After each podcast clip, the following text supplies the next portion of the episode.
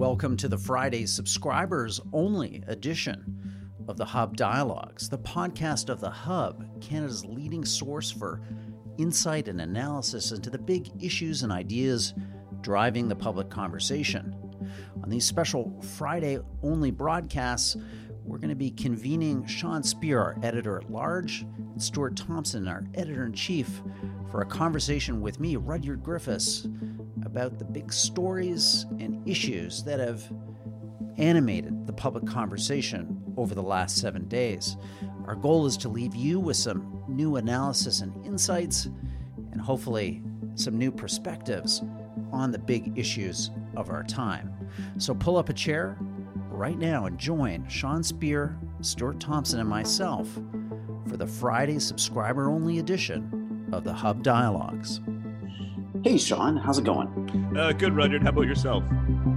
Excellent. We are a man down this week. Uh, Stuart Thompson is getting a much uh, well deserved break. I understand, Sean, he's at a family cottage with like literally no Wi Fi, no cellular. Uh, maybe he doesn't even need the Rogers, you know, telecommunications blackout today to enjoy a, a digital free existence. And that's one reason, again, why we're short our editor in chief on this week's uh, roundtable. Yeah, he's uh, and he's missed quite a week, hasn't he, Rudyard? From uh, Patrick Brown's disqualification from the Conservative leadership race to uh, Boris Johnson's sacking at Westminster, and and just late last evening, uh, word of an assassination of former Japanese Prime Minister Shinzo Abe. So, um, to say nothing of the NHL draft for those listeners who are uh, hockey fans, um, quite a week for Stuart to have uh, retreated from uh, from the world of of news. Yeah, I don't know if it's bad timing or good timing on Stuart's part, but Stuart, you're missed. We'll we'll hear your dulcet tones uh, on the podcast next week. But yeah, let's start, um, Sean, with the conservative leadership race because we had expected a, a, kind of period here of the summer doldrums where we could kind of uh, all take a afternoon siesta and you know wake up once uh, you know the summer was over and we were gunning towards the final vote. But boy, uh, a big shoe landed this week in terms of the disqualification of Patrick Brown outright, seemingly irrevocable from the leadership race. What's your takeaway on this? And maybe, I mean, beyond the politics of it, what does it say at all about the conservative movement uh, at this moment? Yeah, it's a, it's a big deal. We can get into the likely consequences in terms of how the vote plays out in September. Um, now that we're down a candidate and the field is less fragmented. Uh, in terms of the, the, the, kind of broader observation, though, it, it seems to me it probably requires some thinking, Rudyard, about how we do these leadership races, in which candidates have these incentives to go out and sign up as many members as possible, irrespective of these people's kind of relationship or link to the party, uh, which is oftentimes kind of tenuous. Um, that creates, uh, you know, oftentimes this incentive to, you know, essentially do whatever it takes in order to run up those numbers, especially if you start to hear um, rumors that some of the other candidates are are selling a lot of memberships, and so um, you know I, I think that probably for me is one of the bigger takeaways that we've this entire campaign, which was longer than initially expected, and then and then there was all of this pressure to sell memberships, probably is something that requires a, a bit of a rethink in terms of how we do leadership races and how we create the conditions for people to feel a, a, kind of investment in our political parties as institutions as opposed to kind of temporary real estate that you can buy in and, and buy out of um, in a in a kind of fleeting way. Um, what's what's your take, Rudyard? Yeah, I mean, we'll talk about Boris Johnson in a, se- in a second, the back half of the show, because there's a lot of interesting parallels, and one of them goes back to Canada. You know that if the British Conservative Party wants to elect a new member now, they could do it entirely within their own caucus and bypass the party membership. But even if they go to the party membership, there's only hundred thousand UK Conservative Party members. And you think of that in a you know a country of uh, what is the United Kingdom 50 50 million plus i mean uh, something is odd about our, our politics at this moment where you have these parties that understandably are trying to be representative. Hey, that's you know they're a cornerstone, they're a building block of democracy, but they're really struggling. And um, you know the allegation a whistleblower has now come forward publicly, and the allegations being made against Patrick Brown and seemingly against him personally is that you know expenses were being run through a corporation. A corporation was paying this person as a consultant instead of the campaign. Again, that's the allegation that's been made. We'll have to see whether Elections Canada proves that out, and you know if if in fact there is at the end of the day here uh, some kind of action on the part of Elections Canada. Um, but it does suggest to me that we're we're in, as you say, this kind of arms race, uh, yes. and the temptation on the part of all these parties to try to elide the rules, to try to probably rationalize behavior that just is demonstrably offside. Uh, it becomes pretty tempting, becomes pretty hard to resist. But Sean, if you were to blow up the model, you know, what's the way to go? I mean, one one approach, uh, you know, if you look at Europe uh, and par- parties operate there, are in a sense free members. You know, very few barriers of resistance to membership in a political party. But maybe that goes counter to your idea that people should have some sense of longer term connection, continuity, you know, with the political group to which they belong and the leader therefore that they're going to elect. Yeah, that, that's right, Rudyard. Um, listeners will know that the free membership model is something that the Liberals did um, in the lead up to the 2015 election, in which the party was trying to create some energy and momentum in order to go from third to first. It reflected a kind of in, inclusiveness that I think that um, then Liberal leader Justin Trudeau and his team wanted to, to try to convey. Um, but you're, you're right. I, have kind of come to the view um, that we ought to be moving in the opposite direction, that our parties can't just be hollowed out institutions that in effect can be taken over by people with pretty tenuous relationships to the parties or their fundamental values and ideas. I mean, let's let's be concrete about this. The Republican Party was such a kind of hollowed out, ossified institution that Donald Trump, a lifelong Democrat with really no commitment to any uh, values or principles that had been articulated by re- the Republican Party for for decades, just walked in and, and took over. And you know there was no one around the table saying, "Listen, this party has institutions, or pardon me, it has um, interests as an institution that go beyond." a single election cycle and, and we need to protect those interests so i guess that's a long way of saying i've i've come to the view that we need to kind of make our parties stronger and more durable and, and that probably means actually making it harder for people to mm. join parties and participate, as opposed to what we've seen in, in this leadership election, where uh, the Brown campaign and others are, are kind of selling memberships to people who they hope will vote on September 10th. And then thereafter, they don't really give a damn about their ongoing relationship to the party. Yeah, almost 600,000, I believe, memberships sold, a, a record for the Conservative Party. And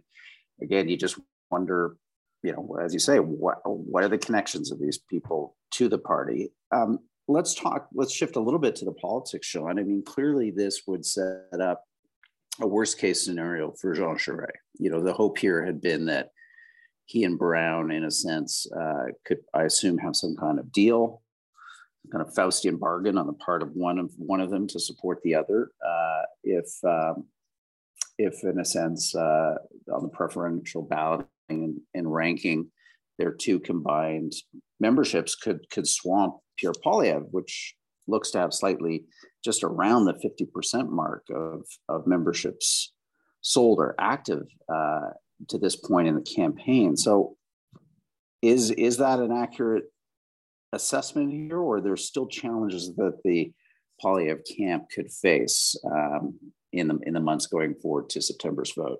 I, I share your your assessment, Roger, that um, the, the, the principal obstacle standing in the way of a first ballot victory for Pierre Poilievre, given um, both his membership sales and perceived kind of energy and momentum with the, the pre-existing membership, to say nothing of the parliamentary caucus, where I now I think he's he's exceeded 50% in terms of endorsements. The the main obstacle was always going to be a fragmented field. Um, and with Patrick Brown out of the race, uh, someone who I think was probably poised to finish second on the first ballot, uh, you know, one can't help but think that this increases the likelihood that um, Poilievre will win on the first ballot, and if not, um, Mm-hmm. soon soon thereafter. I mean, maybe just to put it bluntly, if we have something like a head-to-head race against Jean Charest and Pierre Poilievre, even if you account for Leslyn Lewis as a, a third place candidate at this point, um, polls tell us that Poilievre, at least amongst conservative voters, to say nothing of the Canadian population as a whole, um, you, you know, wins that uh, 10 times out of 10. Well, then let's let's just for the sake of it uh, play this out a little bit. Okay, so Poilievre does win. He's the leader. You're talking about a, I don't know, is it too far to call it a kind of watershed moment in conservative party politics where you have a leader who is, uh, if not an avowed populist, has certainly run a campaign with a lot of, you know, populist elements to it, both in the content of the policies put forward, but maybe more importantly, in this day and age, the kind of messaging, the the approach. And we saw a display of that this week, John, with the Poilievre campaign coming out. I think surprising some people, um, somewhat Trump-like in in singling out a, a single journalist for you know direct criticism on the and the media generally by default. Um, I don't know, Sean. I mean, is this a new conservative party that's emerging that's going to look a, a, little bit more or maybe a lot more like the Republican Party of today, which has gone through a similar metamorphosis uh, over the last half decade? Yeah, the, the funny thing about the Poilievre campaign is, notwithstanding the fact that by virtually any measure, it's been the front runner since almost day one, it has not run a front runner campaign at all. Um, you know, two weeks ago, I guess he he walked with um, you know this controversial former member of the military uh, in Ottawa. You mentioned um, this week uh, in uh, his party re- his, his, campaign rather released a statement uh, signaling out a, a, a, particular journalist and in effect saying um, that under his leadership the party will no longer kind of play ball with um, with what they perceive as is hostile uh, journalists. It, it is a, a, kind of sharper uh, tone and approach, um, certainly relative to Erin O'Toole. But I think you're you're right to say um, more than we've ever seen before. I, I think that reflects in some ways um, the the energy within the party itself. Um, um, and the big question that we've been talking about this podcast since day one is if if Poilievre leans too much into that kind of stuff, does it um, stand in his way in terms of reaching a, a broader set of voters? Um, I'm going to turn to you because I'd like to hear your thoughts on this. But if I can just make one point here, because I've seen a lot of traffic in recent days about this exchange with this particular journalist. Um, you know, well, I wouldn't have advised the, the the candidate to put out the statement he did for the reasons I've just described. I do think that journalists need to be careful about making themselves part of the story. Um, Yuval Levin, you know, the thoughtful American conservative thinker and scholar, often says that one of the consequences of social media is that it's turned um, journalism into from a vocation or into a or trade into a, a platform um, for people to kind of project their their their ideas and their values and, and it's not an accident that um, as that's occurred um, trust in the media has fallen to historic lows. So I think the temptation to get on social media and and you know blur the lines between journalism and opinion um, may be good for one's kind of personal profile, but I think it's bad for the institution as a whole. Maybe just put all of that to you, Rudyard. To take pick mm-hmm. out any any piece that you want from you know what the future leadership of the Conservative Party looks like um, with Pierre Poilievre or the state of of uh, the fifth estate uh, in in Canada these days. Yeah, well, two quick comments. I think on the fifth estate, you know, a very smart editor once said to me about a columnist that was kind of uh, going AWOL, at least in this editor's view, at a major Canadian daily newspaper. He said, you know, this person's writing for the internet. They're not writing for the paper anymore. And I think what's happened is a lot of journalists are writing for Twitter. And I think a lot of journalists count their success. Unfortunately, the metrics that we use now are how many Twitter followers do you have? You know, what's your, you know, what is that uh, dopamine response like? Uh, you know, Pavlov's dog pushing the button every every uh, every couple hours. On on your Twitter feed. Uh, I, I, think that is affecting the media, and I think journalists need to be careful about that. We're certainly careful about that, you know, at the hub. Um, kind of demand that we all write and speak in a kind of institutional voice because that's I think what people are looking for. They're not looking for someone's subjective analysis. They're looking for something that is um, a point of view, and they can take it or leave it, but at least they're getting some coherence from a news organization or organization that's trying to put information together in ways that are, are useful to people. On the Poilievre campaign, I guess I, I just have this residual worry, you know, that if if you take the argument, and again, it might not be right, but if you said that Canada was five years behind the United States in terms of uh, center right politics, there was an assumption when Trump was first elected by the Republican Party that he could be controlled, that the yes. people that he brought into the party were a fringe, uh, that there was a move back to the center, and that everything would be okay. And boy, uh, it wasn't, right? Um, and that was partly Trump. He didn't want to move to the center. Uh, but it was also the changing character of the party itself. I guess that's maybe my concern. I think Poilievre is a very sophisticated politician. He will you know trim his sails and tack and jibe as he as he needs to politically to win the next election. But it's about the composition of a lot of these new members who have joined the party who may not well be instant members and frankly who are owed some standing. Uh, if they do succeed in electing him they are owed some standing in the party and they're going to have a say on on policies. And i think some of those views on the on the membership numbers that the type of people you get a sense that he's attracted to the party, a lot of their views are a fair way out of the mainstream to be charitable about it. And a- um, yeah, and I just think it, it, it, could be challenging for him to try to come to the center, you know, with that, with those people around him and that political energy and movement. And those people themselves may have something to say. They may need to be reckoned with. And we shouldn't be sanguine or too complacent about the extent to which you know the party is changing.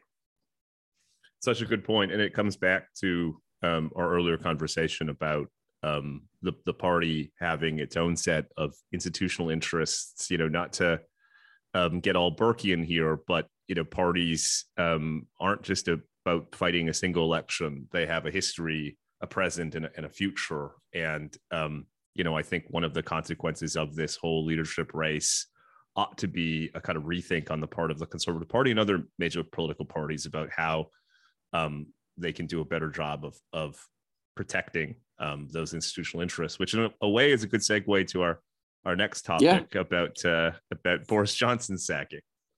Let's do it. So let's take a quick break. Right back on the other side to talk about the big political developments in the UK this week, and in fact, maybe some signposts, some smoke signals about what they could say about Canada and our own politics here. Back in a moment. Rudyard Griffiths here, the executive director of the Hub. Thank you for listening to this, our Friday subscriber only podcast. If you're enjoying this podcast and what the Hub is all about, providing insightful analysis and insights into the big issues and ideas facing Canada, all from a 100% Canadian perspective, please consider becoming a donor. You can do that right now at www.thehub.ca. Simply click on the button Donate. We'll send you a charitable tax receipt and a whole bunch of great benefits that come with being a Hub donor. Again, you can do that right now at www.thehub.ca. Thank you in advance for your generous contribution. Now back to our program. Hey, you're listening to the Friday Hub Roundtable. I'm joined by Sean Speer, our editor at large. Stuart Thompson, our editor chief, hopefully is not listening to the podcast because he's supposed to be on a dock on a cottage without Wi-Fi. That's why he's told us that he was unable to participate in today's taping. So if I hear that he's listened to it, Sean, I'll know I'll know that uh, we have a Pinocchio uh, Pinocchio moment on our hands. I doubt it. I'm sure he's diligently f- fly fishing or doing something good to clear his mind uh, to come back to his editor's chair in a week's time and join us. But let's talk about UK uh, politics. Big, big week. Um, my takeaway, Sean, was just ah, there's something that always just impresses me about the strength and the the vitality of British parliamentary democracy, its conventions, especially the unwritten conventions that it has, and the way that everyone, including Boris Johnson at, at the end and 48 short 48 short hours, you know, hewed to those conventions. And what we've witnessed, yes, is a uh, a change in uh, leadership, a change, uh, a violent one. Um, you could say it has elements of a of a you know of a, an overthrow. What did he call it? The herd. The you know getting pushed out by the herd. But at the same time, boy, Sean, does it ever work there? Are they ever able to express the political moment and then shape the individuals and the political reality to that moment through mm-hmm. these again beautifully unwritten conventions that have existed now for centuries yeah i agree with all of that you know for the past several weeks even months boris johnson has been something like the monty python character who you know was cut or wounded but kept going um, but all, and ultimately as you say his his parliamentary colleagues were the ones who put the knife in, and they put the knife in in the front of him, didn't they? Um, unlike sometimes what we see in Canada, where they, there's a tendency to try to put it in the back of the leader through anonymous um, sources and and and all the rest. One of the reasons why this experience is so kind of triggering for Canadians in a way is they have the same system of government, right? We can't sort of dismiss it as well you know the congressional system or the presidential system of the united states is different and it's apples to oranges you know here's a case where we have uh, a, a, westminster model where the, the parliamentary caucus is exercising real accountability um, uh, for its leader and in this case uh, making the extraordinary decision to to sack the leader and the, the sitting prime minister because mm-hmm. of um, his failure to to be accountable to them. You know, juxtapose that uh, with the Canadian experience, where we've had a series of scandals uh, at the federal level, no Liberals uh, MPs speaking out against the Prime Minister. The, the, the Prime Minister was, let's not forget, we doesn't know how many times he wore blackface um, uh, in his life um, because he did it so frequently. It sounds like, and yet no liberal MPs um, ever um, either uh, on the record or off the record seemingly called him out. Uh, the kind of tepidness um, of of Canadian parliamentary democracy relative to the UK is is is striking in normal circumstances, but particularly striking um, this week in light of of what we've seen. Um, you know, I guess I put it to you uh, because Johnson is such an interesting figure, one that uh, that even Canadian conservatives at different times have taken an interest in. Does he represent something of a model moving forward? I think, for instance, of the the progress that the party made under his leadership to win to breach the so-called red wall and reach um, traditional labor voters. What do you think's behind his um, ultimate downfall here? What uh, what um, what what's behind his his uh, mm-hmm. his sacking?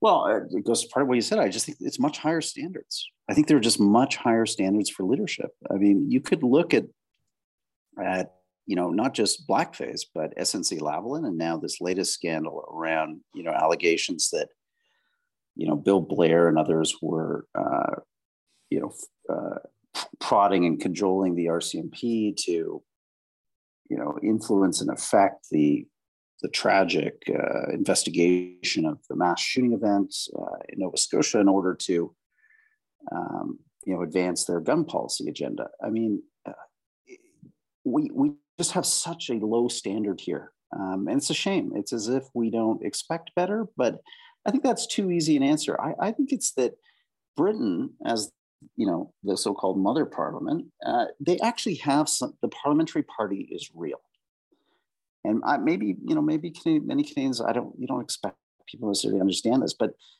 you know the prime minister is the head of the parliamentary party.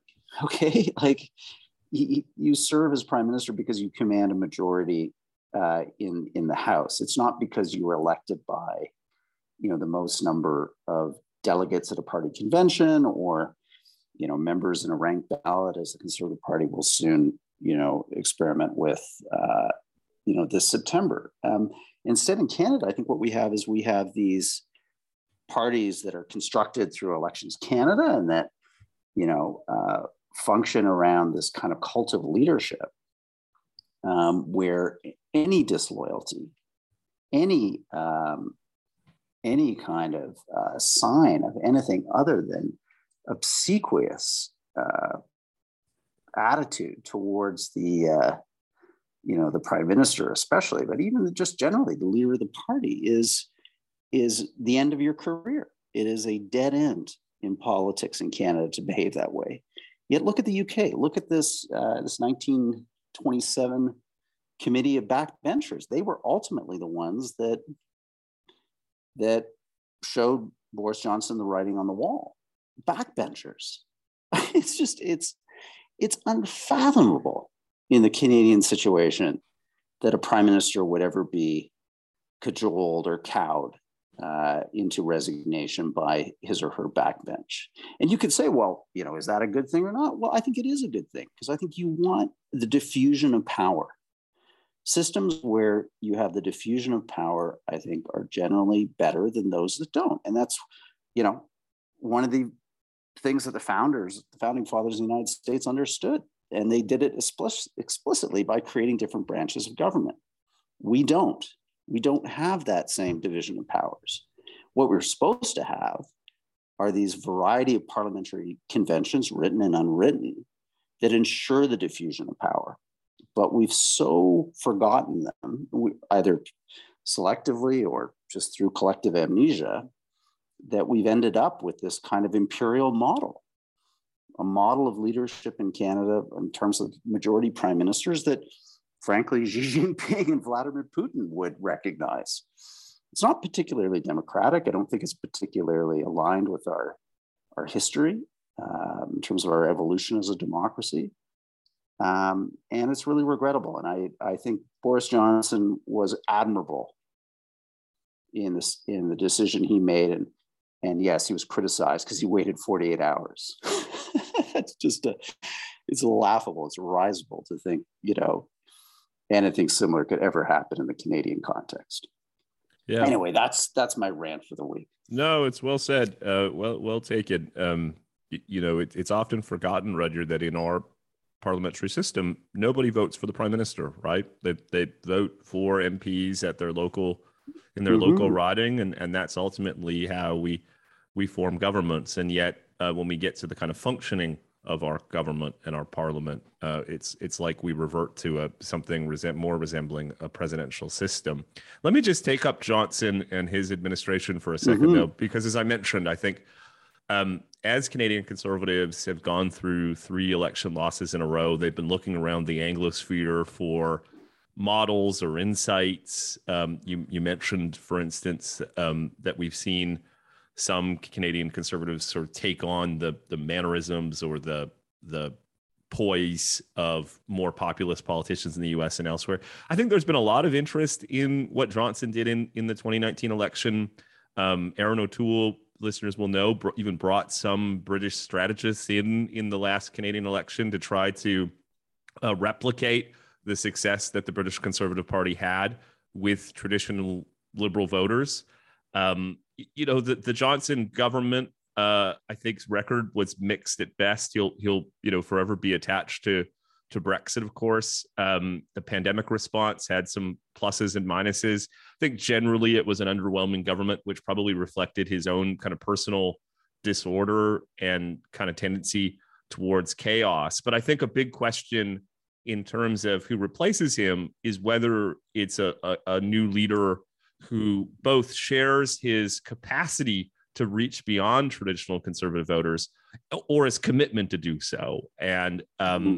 you know, I think that's a, a big outstanding question. There's a political realignment going on in the Western world where uh, traditional uh, labor voters are moving to the right in part because of kind of social and cultural issues. And Johnson, probably better than anyone, seized on that. And it will be to the kind of detriment of the British Conservative Party if they don't maintain some of those insights and uh, approaches. You, you, know, you mentioned in a, a, earlier exchange we had Rudyard that in his outgoing speech, um, Johnson talked about his commitment to so-called leveling up agenda, the idea that um, we shouldn't just focus on inequality amongst individuals. We should focus on geographic inequality or regional inequality, which is something very relevant in Canada, where we have so much economic uh, activity and investment, innovation, job creation concentrated in, in a small number of places. So I, I guess that's a very long way of saying um, Johnson had to go. It seemed, you know, it's been inevitable. It seemed like for for some time, um, but it would be a mistake for the British Conservatives to completely dismiss, I think, some of the the lessons and insights from his administration, and and similarly for conservatives in Canada and elsewhere um, to to reject mm-hmm. those as well, because I, th- I think there is a lot to be learned from the the the 2019 election win there. What, what's uh, what what do you think about that?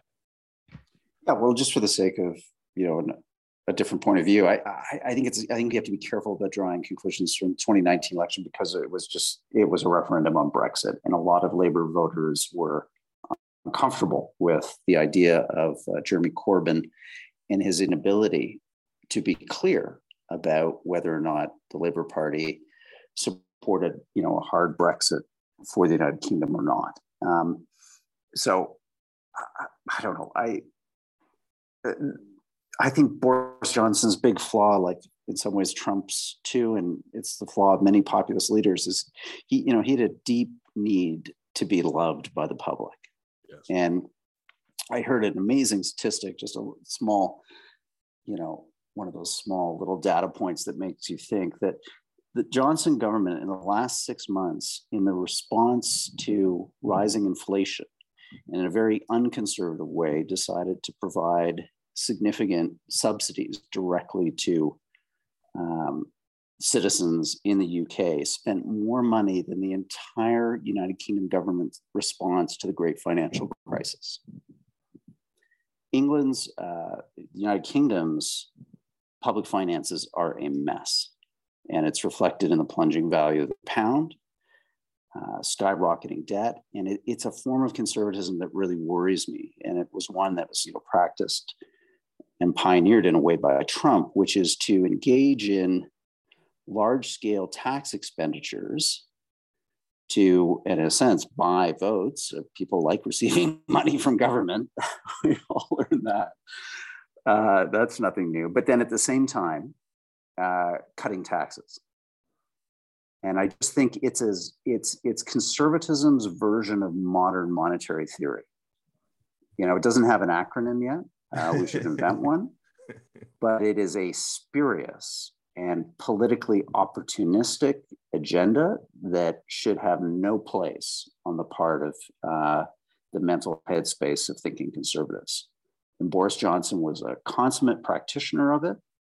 And the England and the United Kingdom that the next conservative leader and prime minister will face is in a mess. And it is an incredibly challenging moment for this country, in no small part uh, because of Boris Johnson's actions. Would have been worse if Jeremy Corbyn had been prime minister? Absolutely.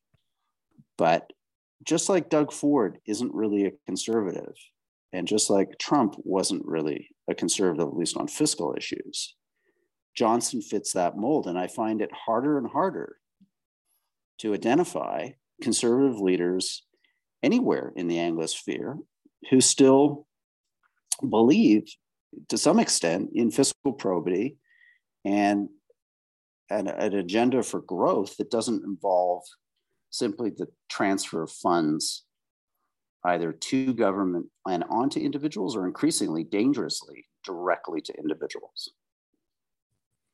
Yeah, that's interesting. the The last one was Jason Kenney, and we know we know what happened uh, to him. Yeah, I think you're right. That that's probably a conversation for another week. But um, this question of how conservatives can maintain their commitment to fiscal conservatism, as you say, there's there's not a lot of difference between spending money we don't have and cutting taxes with money we we don't have, um, and at the same time, uh, orient uh, their policy agenda to better reflect um, this political realignment that's been occurring and the kind of changing circumstances and interests of these new members of the conservative coalition, um, not just in Canada, but as you say, across the Anglosphere, is something that um, I think a lot of conservative politicians, but also conservative policy thinkers are are, are still grappling with, and, and at least for yeah. now. And, and, again, Sean, I, I want to be clear that I'm not espousing some kind of you know cruel, cruel, steely-eyed uh, austerity. The, the argument here is a well-known one, which is highly indebted societies are unproductive. They are burdened by their debt obligations in ways that make their economies sclerotic and unable to fund the generous social programs uh, in any kind of long term sustainable fashion that so many people in our society rightly deserve and that I personally would like to see extended on a generous basis to those uh, in need. So this isn't about returning to some, you know, post great financial crisis austerity agenda. It's to recognize that when you engage in this kind of profligacy, there are no free lunches in economics. It catches up with you.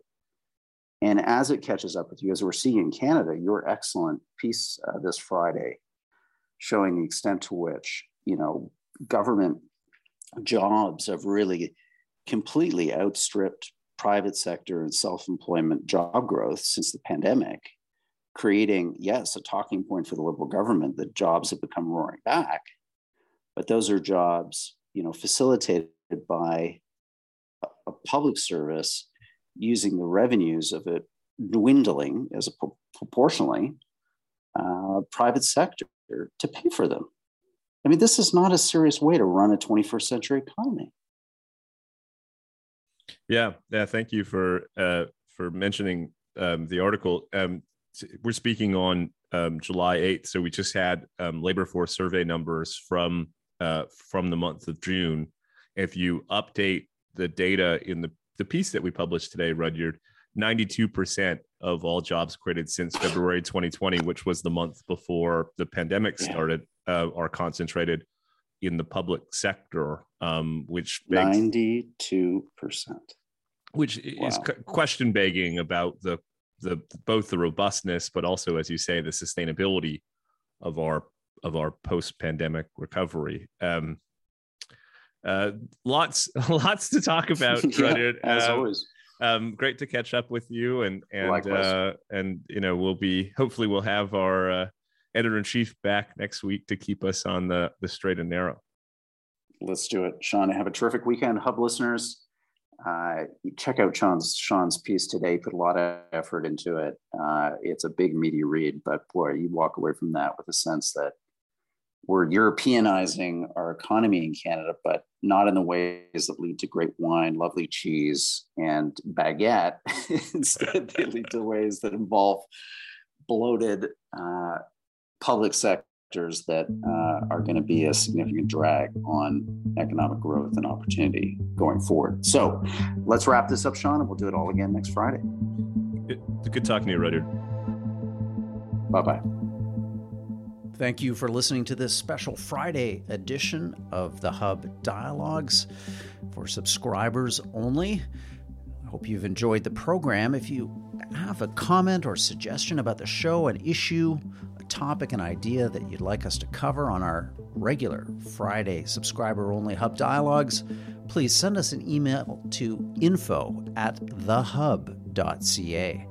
Also, check out our website, www.thehub.ca, for tons of great analysis and insights about the big issues and ideas shaping our world and Canada's future.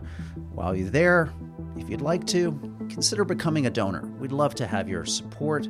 Simply click on the donate button. We'll send you a charitable tax receipt, and you'll get a whole series of great benefits and perks that come with being a Hub donor. This edition and every edition of the Friday subscriber only Hub Dialogues are produced by Ricky Gerwitz. I'm Rudyard Griffiths, the Executive Director of the Hub. Talk to you again next Friday. Bye bye.